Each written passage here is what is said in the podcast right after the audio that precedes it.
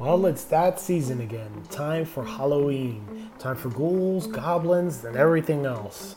Well, the next film that I'll be reviewing is Hellfest. Is it good? Is it bad? Does it really stand up to the other films that have come around this time? Well, stay tuned and find out on this next episode of BQ Movie Reviews.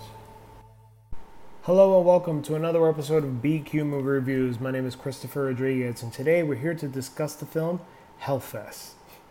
On Halloween night, three young women and their respective boyfriends head to Hellfest, a ghoulish traveling carnival that features a labyrinth of rides, games, and mazes. They soon face a bloody night of terror when a mass serial killer turns the horror theme park into his own personal playground.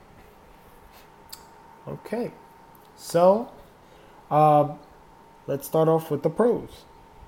So, this film I thought was a very interesting idea the fact that you know we've seen you know Jason Voorhees, we've seen Michael, uh, uh, Michael Myers, we've seen Freddy Krueger, we've seen Hellraiser, we've seen so many. We've had the Saw franchise, you know, um, we've had so many good horror movies in our time, and and in the especially within the last few uh, decades or so, we've had some some very good ones. We've had some poor ones. But for the most part, you know, uh, I think we've had more good than bad, and I've I've I've liked a lot of the horror movies, especially like the Conjuring series and everything else. But anyway, so I feel like this the concept of this movie was interesting. It was an interesting take. It was an interesting idea. The fact that you could actually take um, a theme park because you figure there's if there's Six Flags, there's Fright Fest. If you if you're by Universal, they have you know something there. They have something in Disney. They have something everywhere. You know, especially for Halloween, and you know it's it's nice to get scared every so often, right? So you know the fact that this is an idea where somebody can take advantage of that and they could pretend to be maybe a prop or they could pretend, to be somebody from the park and basically scare people and also kill them is it's interesting. Interesting. Uh, I mean, I hope that never happens, but it's still interesting, and, and I was curious to see how this um, film would, would would kind of resonate with with audiences, and more importantly, myself. So, uh, the positives I'd say is that the story was interesting. Um, the yeah, like I said, the idea of, of that was was was was kind of interesting, I guess. and uh, more importantly, that you're dropping it within October because these are this is when these movies should kind of come out. Like there are some movies that kind of fall into like November and stuff like that, but I think a movie like this would actually do better or would do better if it especially fell into Halloween around this time frame, only because you had the Saw franchise, you know, and stuff like that that did very well around this time. So, you know, to kind of throw something else where which hopefully you would assume would do good, especially because of the season. Um, you would hope it, it does the best that it can. Now, um, let's go and segue into the cons. So, what I will say is this film, although good concept, it it was a, a, a hot mess. It was a, a big mess. um, uh, the acting was poor. Um, I really didn't care for pretty much anybody in this film. Uh, I, I, I don't know. It, it kind of almost felt like one of those like C or D grade type of films where I kind of felt no connection to to the characters. Um, there was, you know, there were a couple of parts maybe that I was just like, oh wow, you know, like this person is in this situation. But for the most part, it, I really wasn't even scared. I didn't feel sus- in, you know kept in suspense. Um, it kind of and, and on top of that, the person who is in the park, who we never actually find out who he really is. I mean, spoiler, I guess, but we never really find out who he is.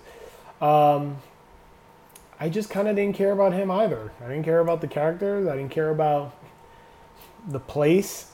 Um, I didn't really care um, about these people um, who were uh, um, unfortunately in the situation.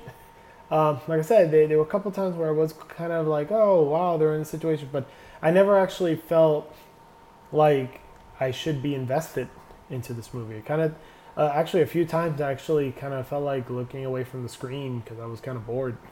Um, and that's when you kind of realize, well, if I paid for the film, that would be actually be a bad thing. But when you have these movie tickets like you know like Movie Pass, like Sinemia, like AMC A List, you know, it kind of just feels like you wasted your time, but at least you didn't waste your time and your money. You know, especially if you watch more than one movie a month, uh, which that is me. So um, I kind of felt like I wasted my time on this movie, uh, especially because I went into an AMC dine-in theater to watch this movie. Um, I had a great experience with uh, with with my my wife Karina, but uh, but nonetheless, um, it just didn't feel really like um, I don't know, like like like I cared much. Like I said, um, the plot was kind of stu- was kind of stupid. Um, you know, the uh, the eventual, I guess, uh, plot twists or or or, or um, po- point of the film where you kind of realize, um, like, oh, so this person is just a regular Joe Schmo. like, it just didn't really do anything for me. So, yeah, I would like to say that this film, although it had a lot of potential, it for me wasn't uh, what I hoped it would be. Not because I went in with any type of expectations, but I just expected at least. Well, no, I didn't go in expectations. I just wanted to see what this film was going to be about. But in the trailers alone, it seemed somewhat interesting. But now I realize that it, it, it really isn't after seeing hmm. the film. So my final thought: Would I recommend the film? I say if you want to go into a film, uh, especially if you have one of those movie cards and maybe you just want to waste some time, maybe a couple hours or so, kill some time because you want to go somewhere else. I guess I wouldn't say pay top dollar for this film, if, especially if you're buying an AMC theater or if you have one of those free uh, re- reward uh, movie tickets from uh, from a Regal or or Star Pass or whatever. Um, yeah, I would say just do that if you wanted to still see the movie. Um, it really was a bummer, like uh, especially coming, you know, go, coming around this time and, and, going to see other films like like you know like Insidious or Conjuring or or um, or you know Saw or whatever. Like this was a real downer, uh, real bummer, and I really wouldn't recommend this film um, at all. That's just my personal opinion. Somebody else might see it and say it was one of the better movies of this year.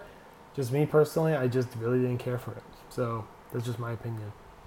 So now I would like to give my score. And my score for this film is a 3 out of 10.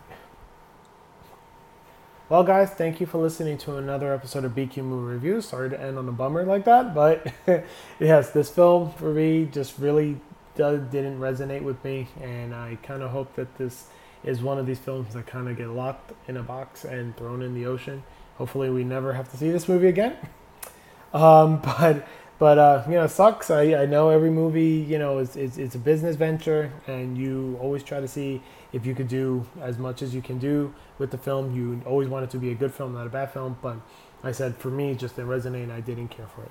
But anyway, thank you guys for listening to another episode of BQ Movie Reviews. Uh, there'll be other reviews up within the next few week or so. So just please just uh, follow us on Facebook and Instagram, all at BQ Movie Reviews, and stay tuned.